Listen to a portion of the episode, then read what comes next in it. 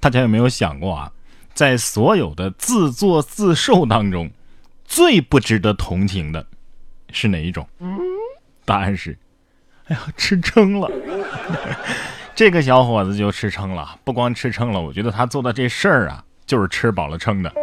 北方小伙子没见过南方的枇杷。偷二十斤，一口气儿给吃光了。四月二十二号，在浙江台州啊，一名二十九岁的山东男子趁店员不注意，偷走了一箱二十斤的枇杷，一口气儿全部都给吃完了。男子说呀，啊，我自己从小啊在北方生活，没见过枇杷呀，我好奇这枇杷的滋味，但是我又囊中羞涩，买不起，所以就动了歪脑筋了。为什么一次偷了二十斤这么多？因为北方人买水果都是成箱买，买蔬菜也是成堆买的，买猪肉都是成扇买的，习惯了。所以下次该让他见识一下南方的蟑螂也是极好的。当然了，吃货也是有高低之分的。你看这位日本姑娘，花了七年的时间苦心研制，只为一碗正宗的。重庆酸辣粉儿，日本的姑娘田中久子啊，本来是一位普通的白领，却因为在中国旅行的时候吃了一次酸辣粉儿，就再也忘不了了。于是呢，她每个月都要飞到重庆吃一次酸辣粉儿。后来，这位田中姑娘啊，花了七年的时间研制出了酸辣粉儿，在东京开了自己的小店，取名叫“辣上帝”。她表示啊，日本人吃不了重庆的那种辣。哎呀，每天拿酸辣粉做早餐，可以说是真爱了啊！哎，柳州螺蛳粉要不要了解一下呀？强烈建议给酸辣粉啊推出 IP 系列产品走向世界，比如说什么酸辣侠呀、酸辣者联盟啥的，是吧？酸辣者联盟啊，现在还没有，但是醉驾者联盟已经有了。你看这七座车里居然塞了十一个人，而且全都喝了酒，还都说自己不是司机。十四号的凌晨。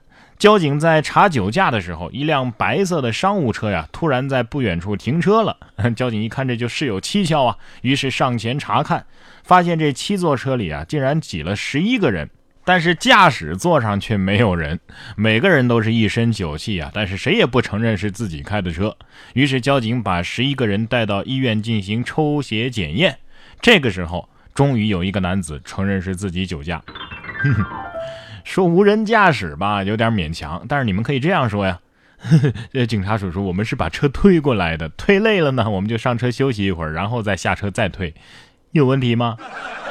开车不喝酒，喝酒不开车，说多少遍了是吧？别说开车了，骑车都很危险。你看这位醉汉啊，骑车倒在了马路上，急救医生一看。哎妈，这不是我舅舅吗？四月二十二号，江苏镇江一个醉汉骑车摔倒，现场民警多次呼喊，发现他已经失去意识了。随后急救医生到场查看，发现这醉酒的男子啊，竟然是自己的舅舅。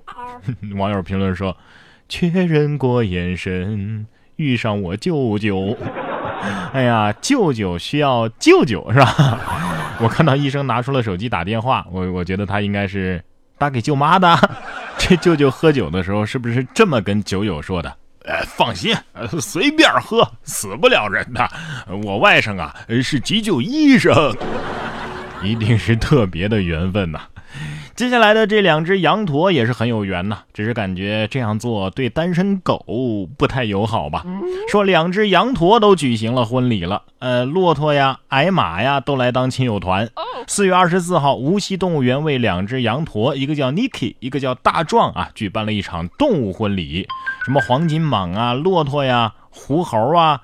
呃，鹦鹉啊，矮马呀，呃，都组成了亲友团。Niki 和大壮啊，在亲朋好友的见证之下，取得了结婚证。现场不仅有交换信物的仪式，最后还领了这个结婚证书。羊驼心里是不是这么想的？嗯，包办婚姻也不问我同不同意。还有那些亲友团们，要不要考虑闹一下洞房啊？嗯。结婚呢，从来都不是万事大吉，也有可能是悲剧的开始。你看，这个已婚的打工男重逢初恋女友得子，卖娃九年之后获刑，却发现这娃啊不是亲生的。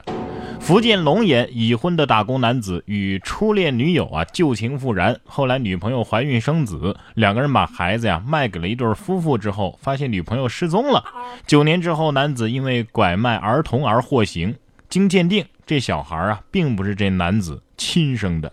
哎呀，这个剧情也太跌宕起伏了。你看，有这个婚内出轨、旧情复燃、珠胎暗结、倒卖儿童，最后发现原来喜当爹，都市情感大戏的各个要素可以说是全了呀，大兄弟，你这是活在了湖南台的黄金时间段呐！像这种出轨还卖孩子的人渣，就算是被绿了，也算是天降正义。不幸的婚姻也催生了很多奇葩的职业，你比如说这个小三儿劝退师。单笔收费百万都是正常的，还要帮顾客提升魅力。三十四岁的朱先生啊，是一个婚姻事务所的负责人。去年他们劝退了小三儿两百多个。朱先生说呀，按方案明码标价，一单收费百万都是很正常的。他们不会粗暴的处理，会介绍对象啊、工作呀，哎，跟很多小三儿啊都成了朋友。有时候还要帮雇主提升魅力，传授技巧。好的，那分手大师的第二步就可以叫外遇劝退师了，对吧？哎，往后会不会出现这种情况？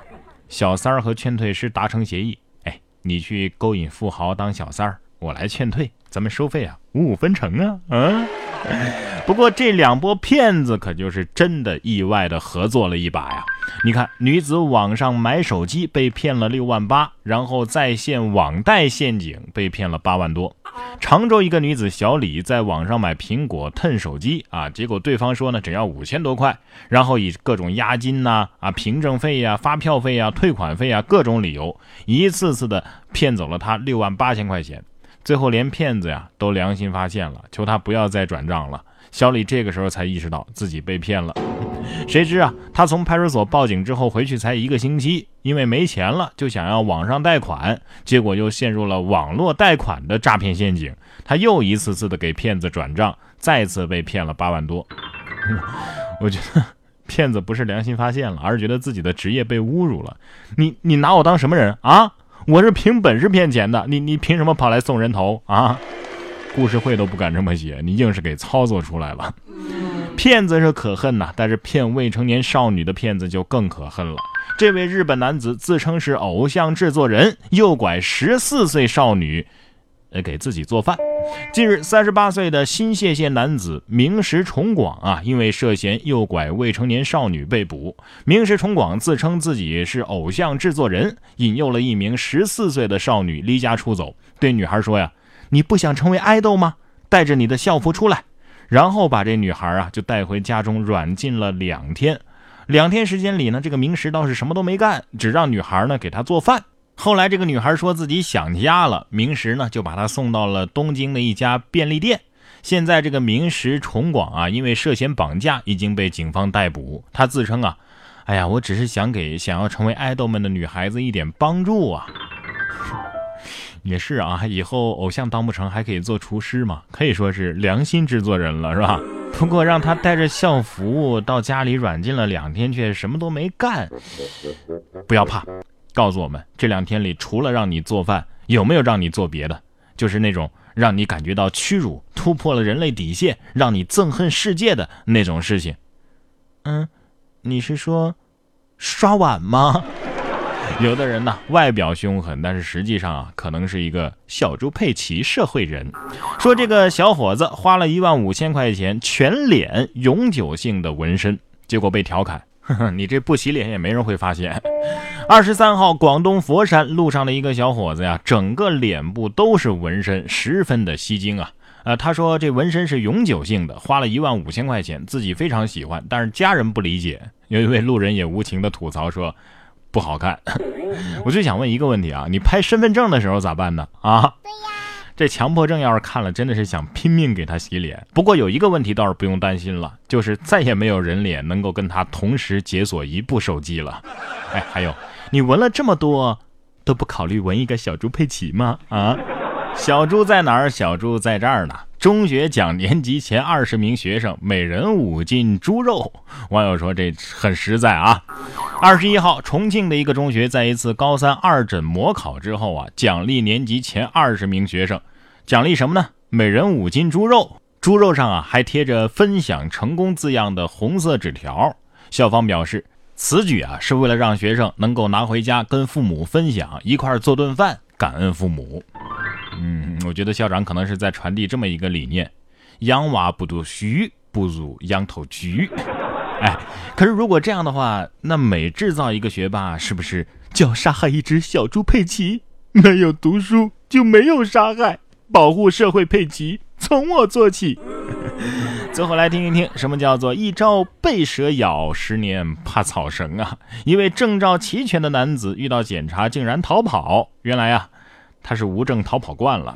四月二十号，安徽亳州一名驾驶员遇到交警夜查，结果弃车逃跑。民警把他抓获之后，发现，哎，你又没违反交通规则，又没酒驾，又没干啥的，证照也齐全，你为啥要跑啊？结果男子说：“哎呦，我以前呐，这个无证驾驶被查过，啊，现在有了驾照啊，我第一反应还是想跑，是不是？跑到一半突然想起来，哎呦，不对呀，我拿了驾照的，不是这次有驾照也被抓了。”从此更害怕了，咋整啊？啊，这习惯一时半会儿是不是还改不了了？